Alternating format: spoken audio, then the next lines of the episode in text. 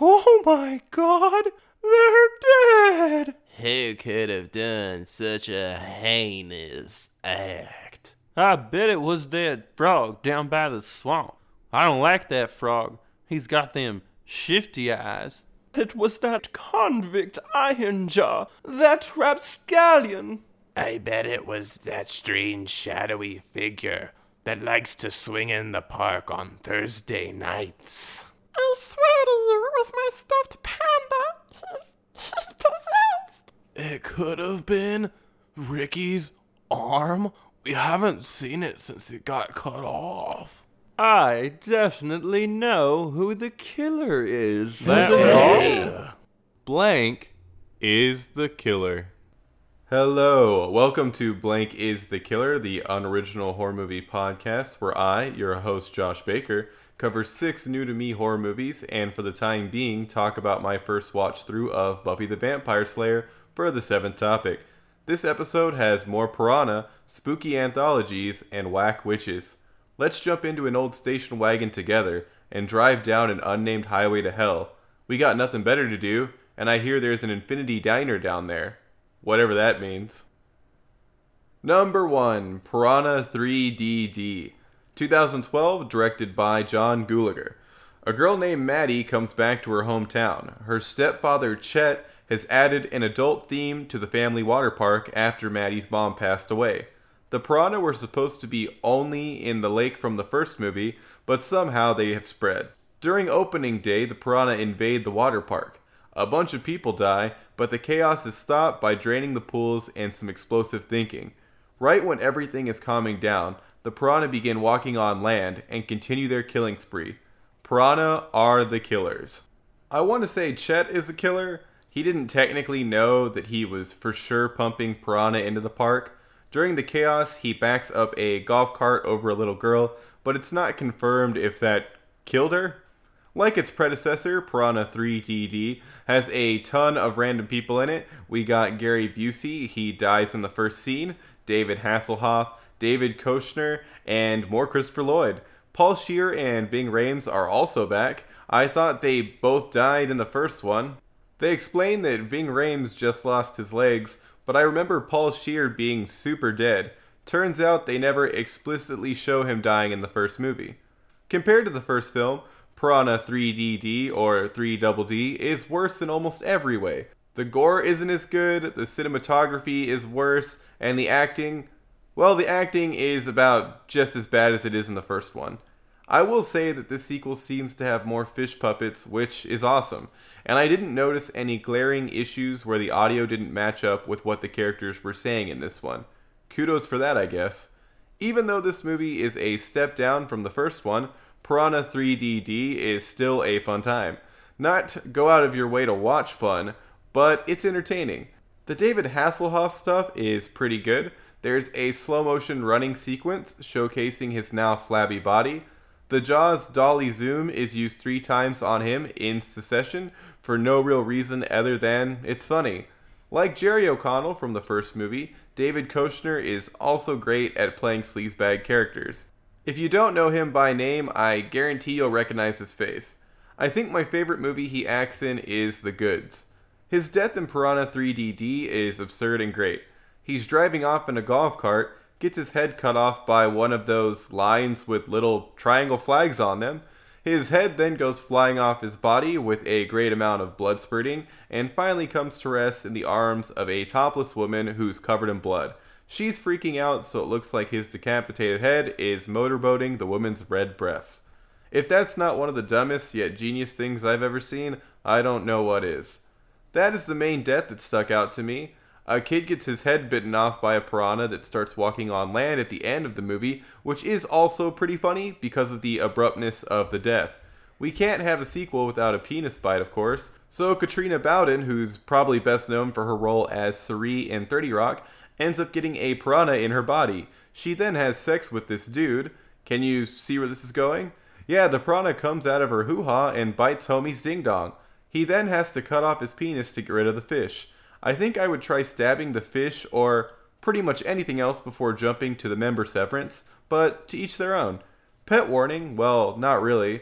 more of a stupid but funny thing to talk about regarding a cow's corpse, Gary Busey is looking for his cow. He finds it dead in the water. The corpse starts letting out gas, which pushes piranha eggs out of its behind.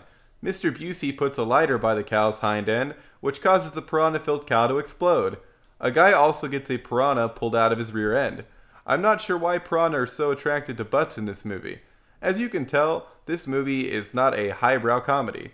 Piranha 3DD is a stupid, entertaining movie. If you ever see it available for viewing when you are super bored, it'll help you waste an hour and 20 minutes. The director John Gulager also directed another horror comedy series called Feast. I may have seen the first one, but can't remember. I might cover it in some other episode.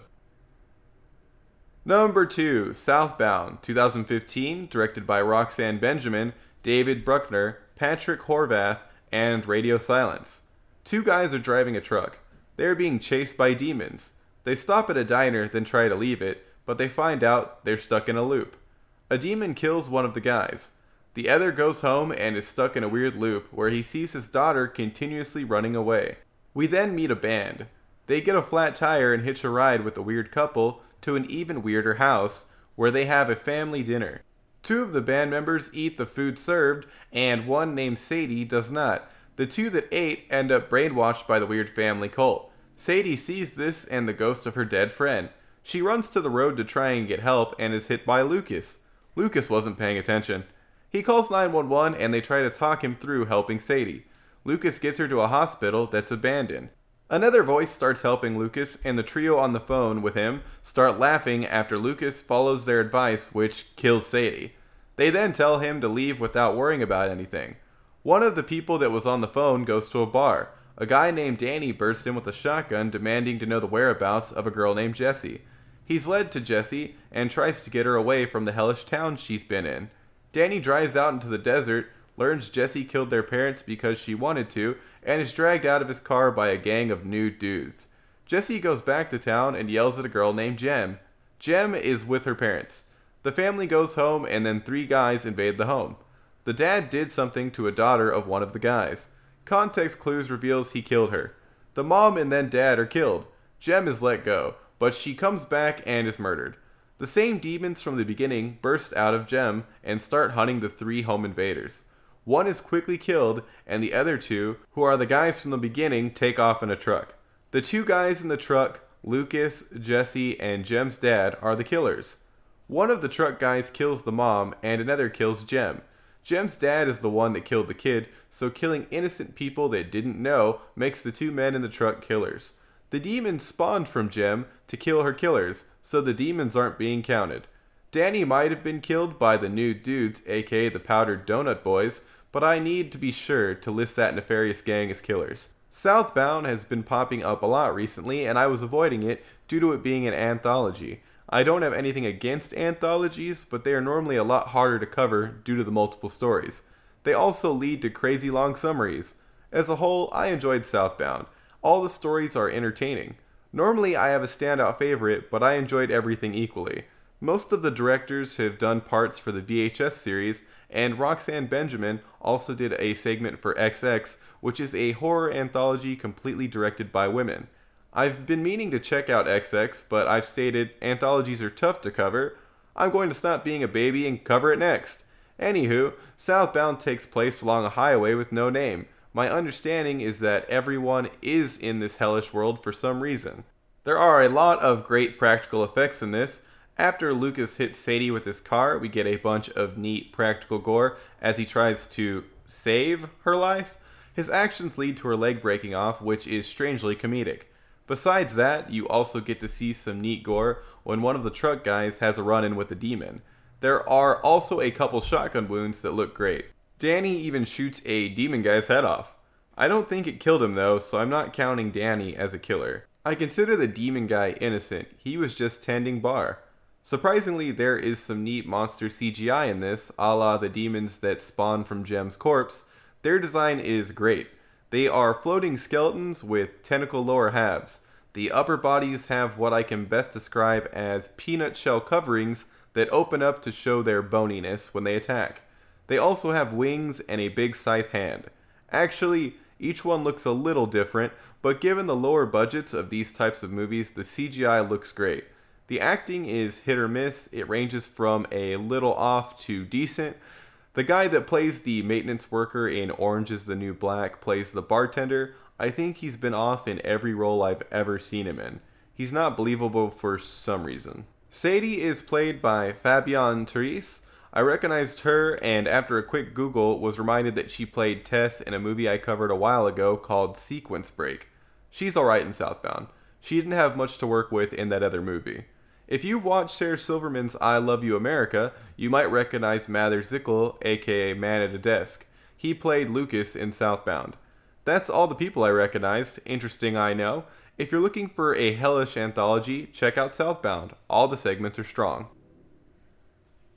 Number 3, XX, 2017, directed by Roxanne Benjamin, Sofia Carrillo, Annie Clark, aka St. Vincent, Karyn Kusama, and Jovanka Vukovic. Everyone in a family besides the mom starves themselves to death after the son sees what's inside a stranger's gift box on a train and spills the beans about what he saw to his sister and dad. A husband dies after mixing pills and alcohol and is found by his wife, who tries and fails to hide his body since she doesn't want the death to ruin their daughter's birthday. Some hipsters go adventuring in the wilderness and have fun until one of them, named Gretchen, is possessed by a demon and murders everyone else. A mother tries to keep her son away from his true father, Satan, and they both die during a strong embrace. Starvation, mixing pills and alcohol, Demon Gretchen, Hugs, and Andy are the killers. Coming from the Southbound anthology hype, I dove into XX and was let down. While I think all the stories in Southbound were good and entertaining, there were parts of XX that were hard to get through. The worst segment by far is The Birthday Party, directed by St. Vincent. First off, it's not even in the horror genre. I believe you could make a horror short surrounded around finding a dead loved one or having to hide their body, but this short comes off as a stupid character doing stupid things solely for comedic effect. Problem is, number one, this is a horror anthology. Number two, the birthday party is not funny at all. All of the main characters' actions are groan inducing. Okay, so you find your husband's dead body and need to hide it in order to allow your daughter to have a good birthday party. Do you A. Hide the body in a closet that no one will look in during the party, or B. Hide the body in plain sight after putting it in a panda costume that you bought off the would be party entertainer, where the now furry corpse is practically guaranteed to be revealed as what it is a dead body at some time during the birthday party. Obviously, you go with the latter because you're St. Vincent and super quirky. The acting here is hammy and unbelievable. There isn't any gore. This short also has a bunch of loud jump scare noises for no reason. They literally don't fit at all. The next short is better. When it comes to character design, my favorite of the bunch is Don't Fall. In Don't Fall, Demon Gretchen is really creepy looking when you see her hanging upside down and creeping with that demon face and sharp teeth.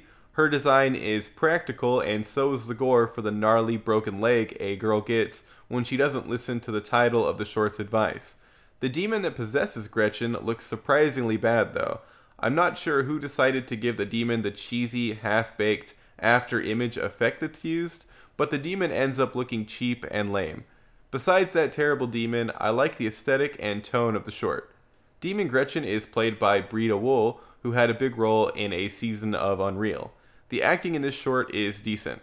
It was directed by Roxanne Benjamin. So far, I've liked most things I've seen from her.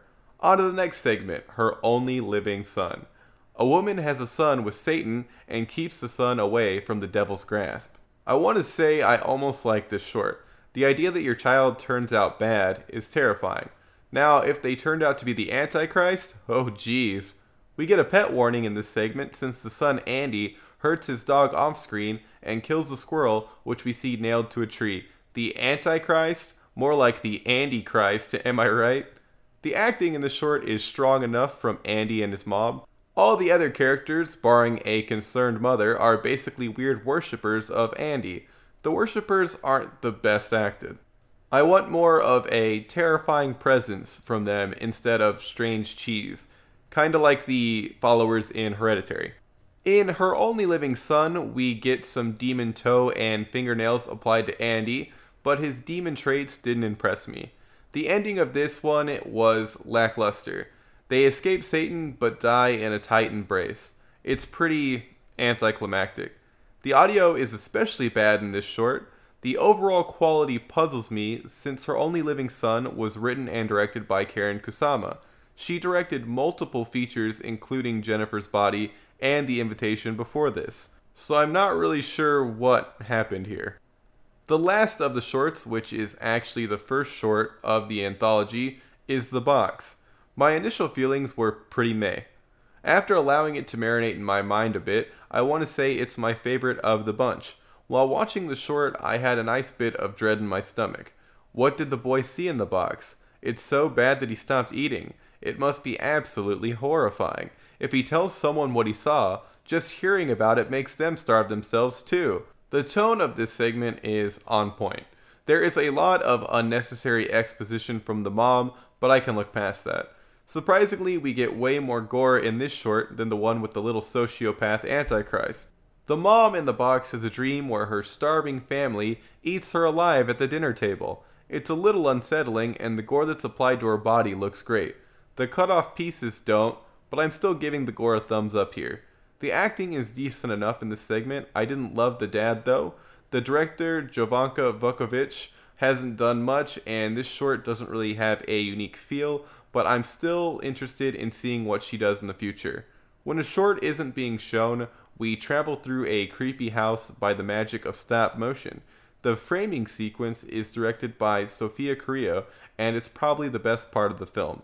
It's odd, surreal, and beautiful. Sofia has done a few animated shorts in the same style. After seeing XX, I checked out her short, La Casa Triste, and it's haunting and gorgeous. I really dig her aesthetic. As a whole, XX is just okay. There are parts that I found enjoyable and parts that make me not even want to recommend this movie at all. If you are hunting for an anthology that's great through and through, skip XX and check out something like Trick or Treat. Number 4, The Black Coat's Daughter, 2015, directed by Oz Perkins. This movie might be better viewed without spoilers, so I'll start with a short review here. The Black Coat's Daughter is an atmospheric slow burn film that's shrouded in mystery. While I do recommend it, I think there are some glaring issues. If you don't want any spoilers, skip to 22 minutes 36 seconds for the next movie. Here we go. Kat is a possessed girl who somehow knows her parents died in a car crash. A demonic entity recruited her to kill for it. Since her parents don't pick her up, she has to stay at her Catholic school with another girl named Rose. There are also two nun chaperones on campus.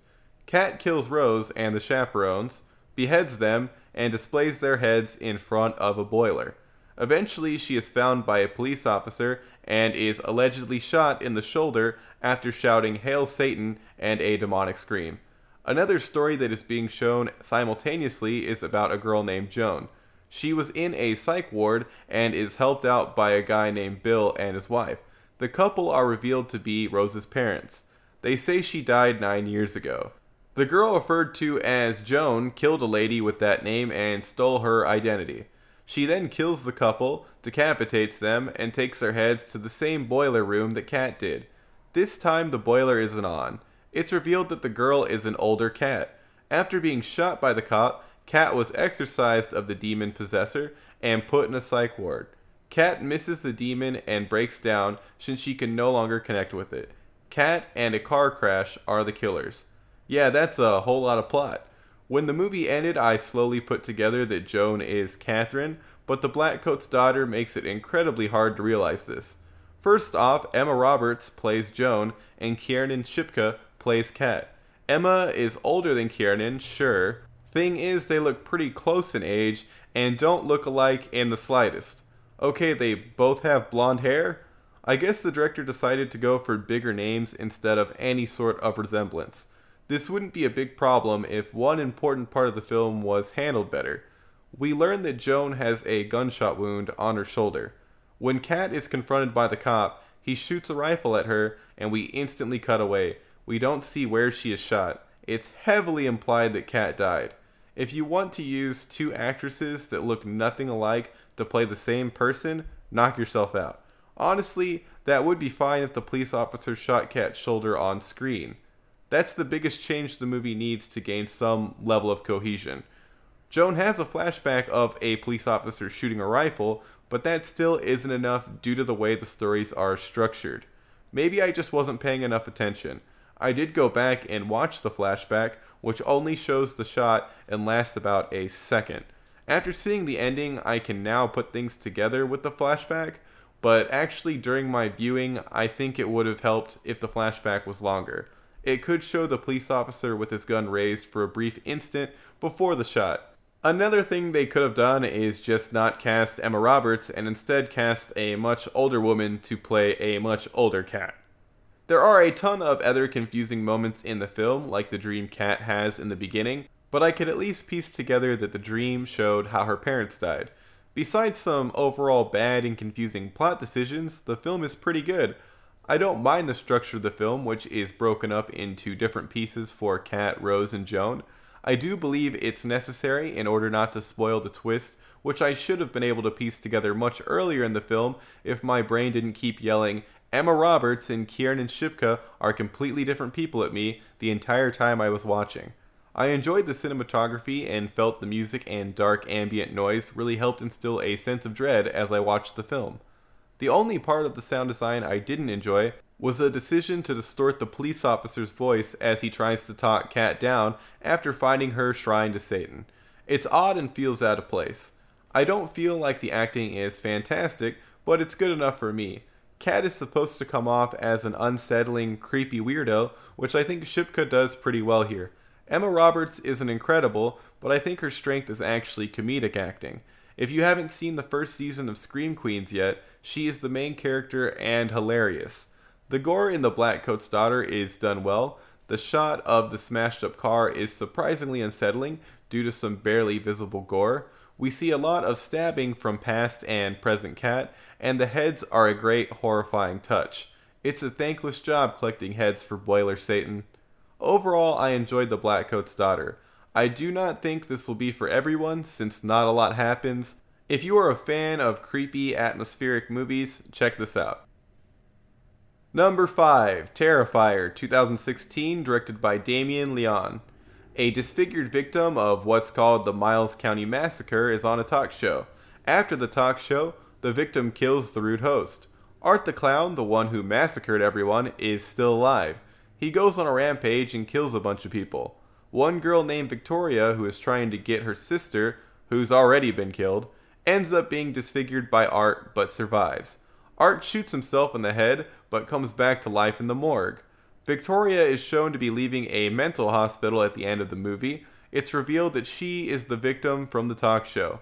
Art the Clown and Victoria are the killers. I recently recommended a horror comedy clown slasher called Stitches. So, how does Terrifier hold up to that? Well, the short of it is, I recommend watching Stitches instead. That doesn't mean there's no enjoyment to be had with Terrifier. Terrifier seems like a movie that should be right up my alley, but while I was watching it, something felt off. It's got a bunch of over the top, insane practical gore that's done very well.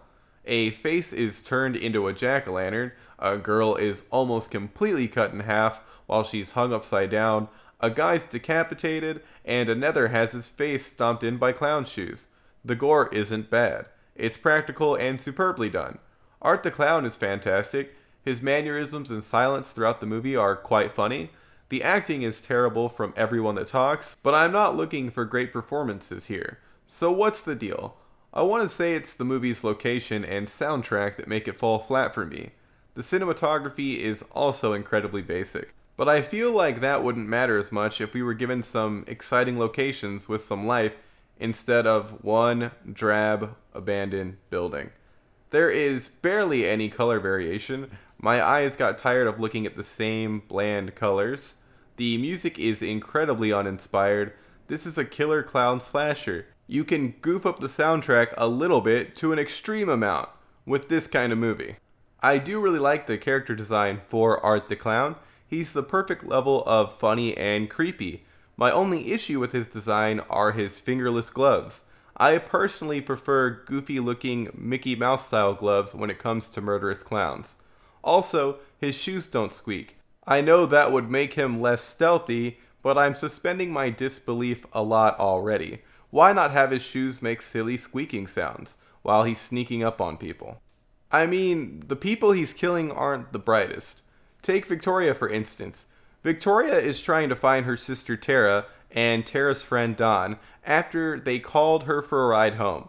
While driving to get them, Victoria hears on the radio that there is a crazy killer, possibly a crazy clown killer, on the loose in the area she is heading to pick up Tara and Don. They aren't answering her calls when she gets there, so Victoria decides to look around in a creepy abandoned building for them.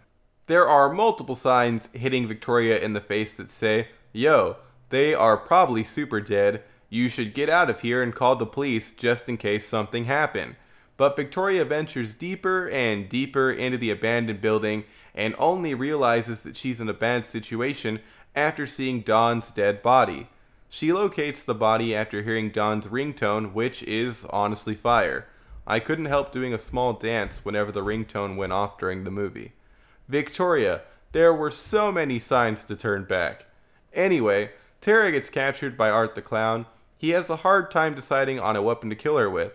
At the beginning of the movie, he stuffs a plain black trash bag full of sharp, murdery objects. First off, how does the trash bag not rip? I can only suspend my disbelief to a certain degree. I feel like this trash bag would instantly get a hole in the bottom. That would have been a great gag. Art gets everything in the trash bag, picks it up, and then it tears and everything falls out. Then he could have grabbed a fanny pack and loaded that fashion statement with his killing tools. Wait, no one steal that idea. Someday I'm going to make a movie called The Fanny Pack Fanny Hacker. That's a working title. I just think it would be funny if the killer murders people by cutting off their butts. Terrifier did have Art cut off a woman's breasts and scalp, which he uses as a disguise, but my movie about severed butts will be much different. It would be funny if the killer wore the butts, though. My last gripe with Terrifier is an issue I have with a ton of slashers, so it's not the biggest deal. Art the Clown gets knocked to the ground two times in this. The first time, Tara grounds him by continuously whacking him in the head with a wooden board. She has the upper hand and could probably kill him, but she decides to yell at him to get up over and over, which gives him time to take out his ankle pistol and shoot her in the leg. You really screwed the pooch there, Tara. What a terrible course of action. Later on, a pest control dude that was in the building knocks Art down with the barrel thing. It makes more sense here than the former situation that he tries to run off since he's trying to rescue Victoria, but Pest Control Dude should have kept bashing Art to ensure their escape. Terrifier is an alright slasher for gore fans. It's got some fantastic practical effects embodied in a lackluster shell. I only recommend checking this out if you really dig practical effects score and have already seen Stitches. Number 6 Las Brujas de Zugarramurdi.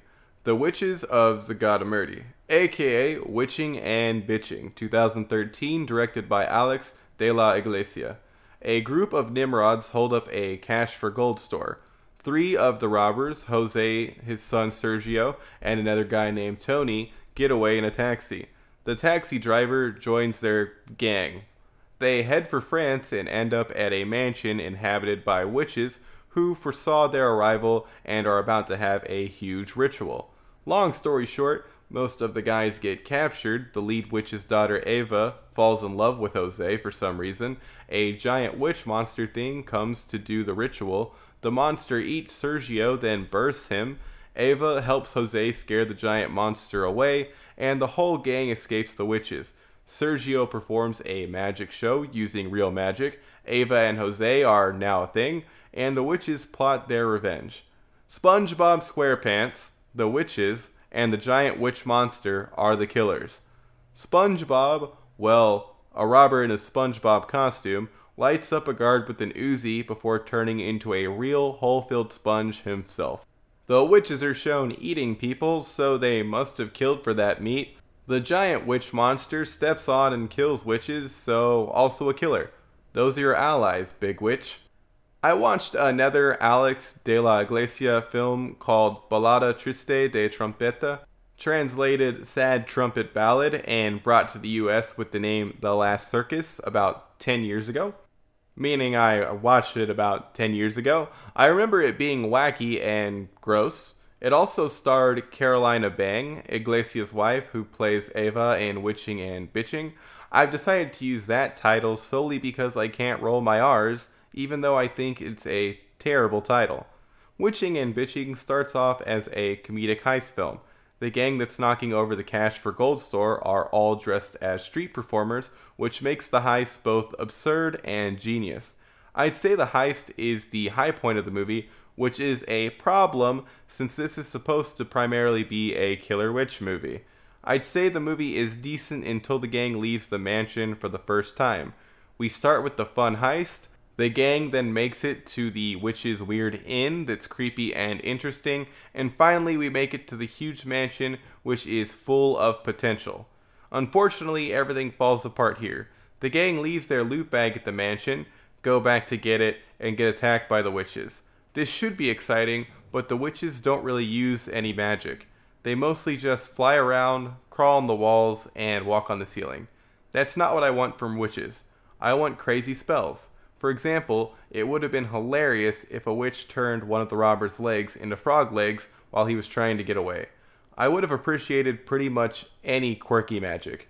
The closest we get to cool magic are multiple scenes where the witches squeeze and drink fluids out of frogs. Well, during one of the sequences, Ava just covers herself in it mostly, but you know, that happens too. Jose's ex wife Sylvia hunts down Jose to get Sergio back, and once at the mansion, the witches transform her into a witch by having her drink frog goop and eat a human ear they cut off a guy that was in the taxi the gang commandeered. The taxi passenger might be the best character in the movie. He is constantly getting screwed over.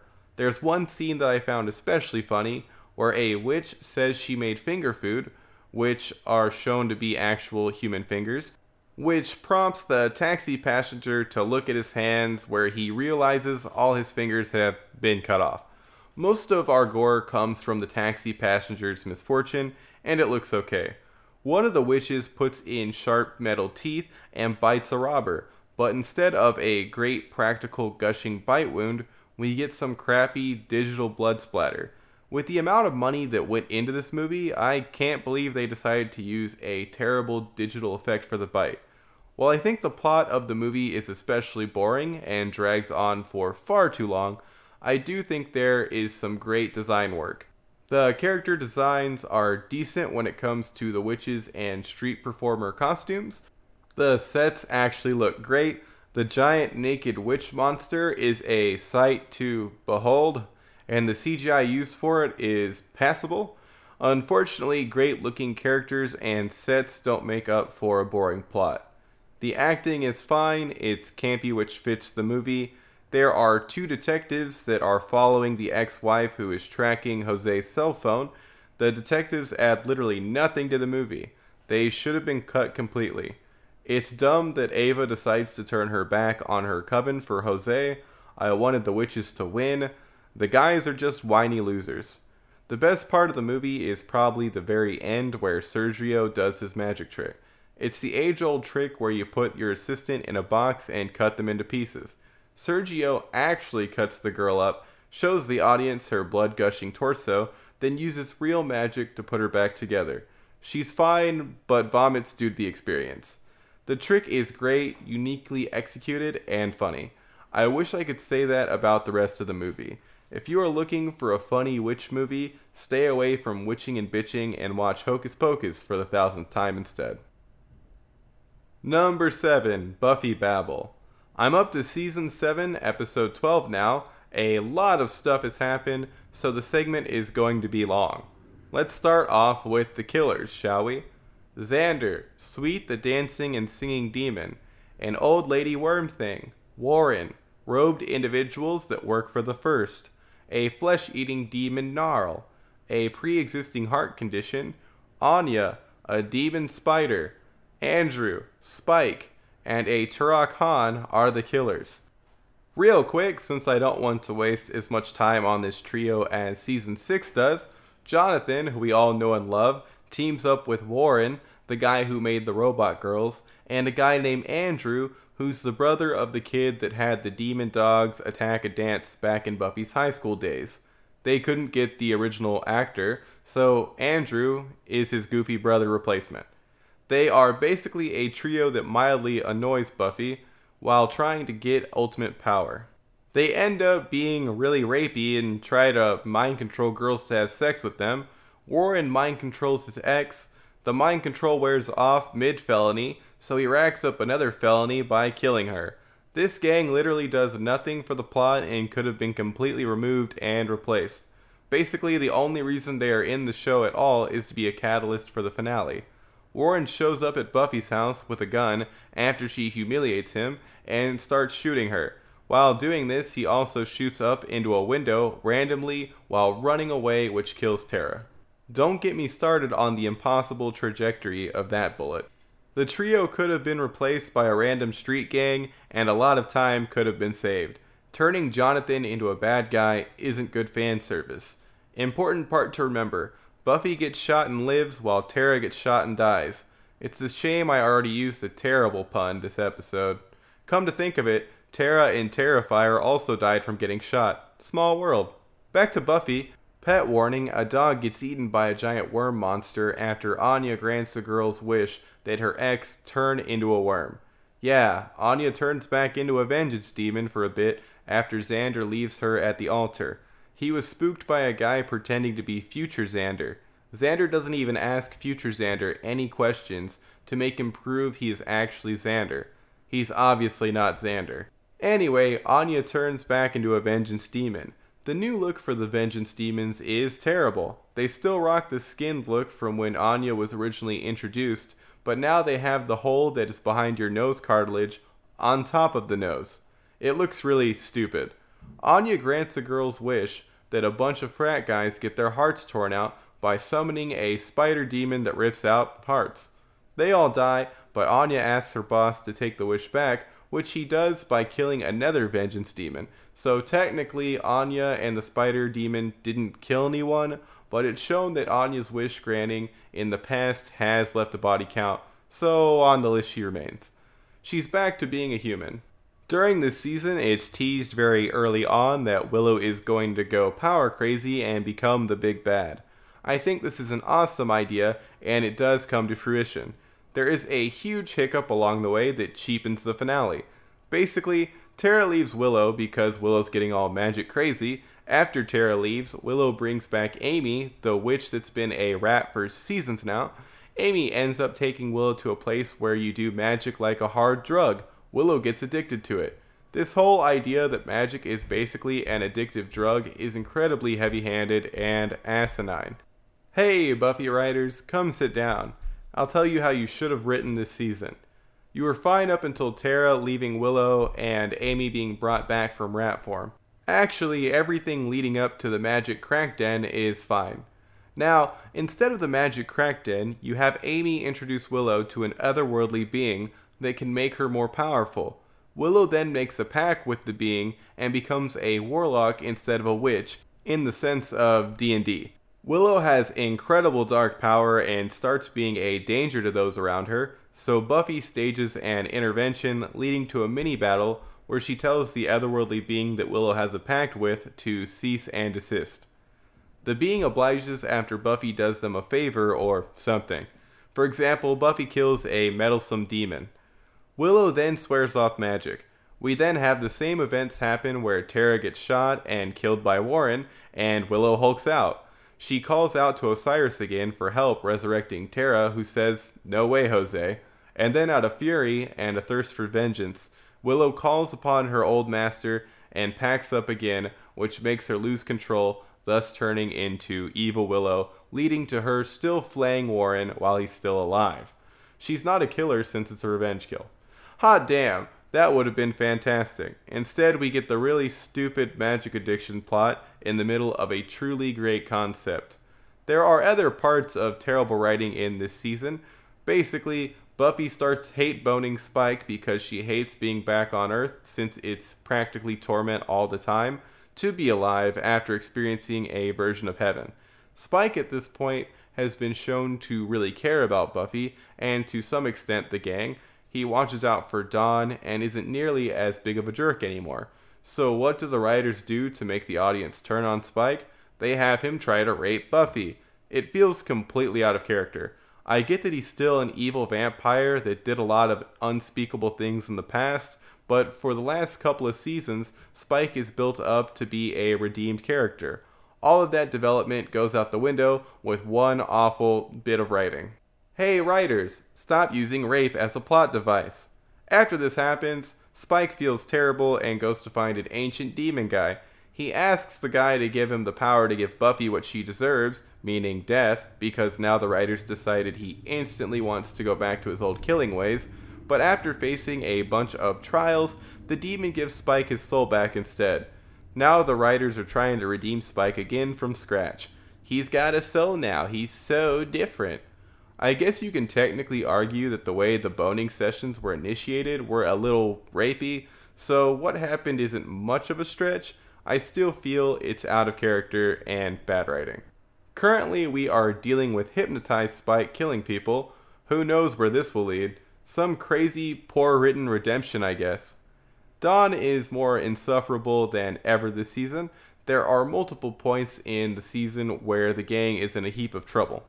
Instead of trying to help the gang, who is rightfully focusing on the matter at hand, Dawn whines and cries that no one is giving her enough attention. Gee, Dawn, maybe you should stop asking for attention when there's a life and death situation going on. Remember when I was talking about the fan servicey trio? Well, Andrew and Jonathan come back during season 7. Andrew, the only character on the show that is worse than early Xander, Principal Snyder, and Whiny Dawn, tries to stab Jonathan to death in order to give blood to an ancient manhole cover thing. Jonathan then has to kill Andrew in self defense, leading to Andrew's blood getting on the evil ground pentagram. After this, Jonathan goes to Buffy and pleads for forgiveness. He tells her everything he knows and joins the gang. I know what you're thinking. Now, Josh, that's how you do some fan service. I love the Jonathan redemption arc. Too bad I'm a dirty liar and Andrew actually succeeds in killing Jonathan. Now we are stuck with Andrew, who is kind of a gang hostage that's no longer tied up. I hate this character so much. The wrong nerd died. To wrap this up, the first one, who is more or less the incarnate of original evil, is back. It had a brief stint in an earlier episode, and this time it's out for complete domination and destruction. Even though Buffy died, there isn't a new Slayer for some reason. I'm not sure why the rules were changed. Buffy died before creating Kendra, then Kendra died creating Faith. So since Buffy died again, we should have another Slayer. Instead, a bunch of hopeful Slayers were being murdered, so at this point in the season, all the hopefuls that are still alive are gathering at Buffy's house. Miranda from Lizzie McGuire is one of them. I had a big crush on her when I was younger. I found out she had to go to rehab for meth. Don't worry, she's doing a lot better now, it looks like. Felicia Day is also one of the hopefuls. Anyway, the first had their gaggle of followers awaken a Turok Han, which is an old, super strong vampire. Buffy kills it in front of the hopefuls to inspire hope in them. Hopefully, they're full of it now. I almost forgot. One of the episodes in season 6 is a musical. It's a lot of fun. Everyone bursting out into song and dance is explained in universe. Xander decided to summon a demon that would make this happen. The demon Sweets makes people dance until they die. That's why Xander and Sweets are on the killer list. The songs are great, and it is a really creative way to easily push a bunch of plot forward. That's all for Buffy this episode. I believe next episode's Buffy Babble will be the last. It might get replaced by Castle Rock. If you have any other horror show recommendations, let me know. Episode 27 is now in your brain. I hope you enjoyed it. Remember in UHF when Weird Al's character is upset and introduces a cartoon to his kid audience during his Uncle Nutsy's Clubhouse segment and yells, I hope you enjoy it at them? No? Watch UHF, it's great. I just remembered that Weird Al did a version of the Pokemon rap for one of the Pokemon movies. Man, I wish he'd make a horror comedy. I love that guy.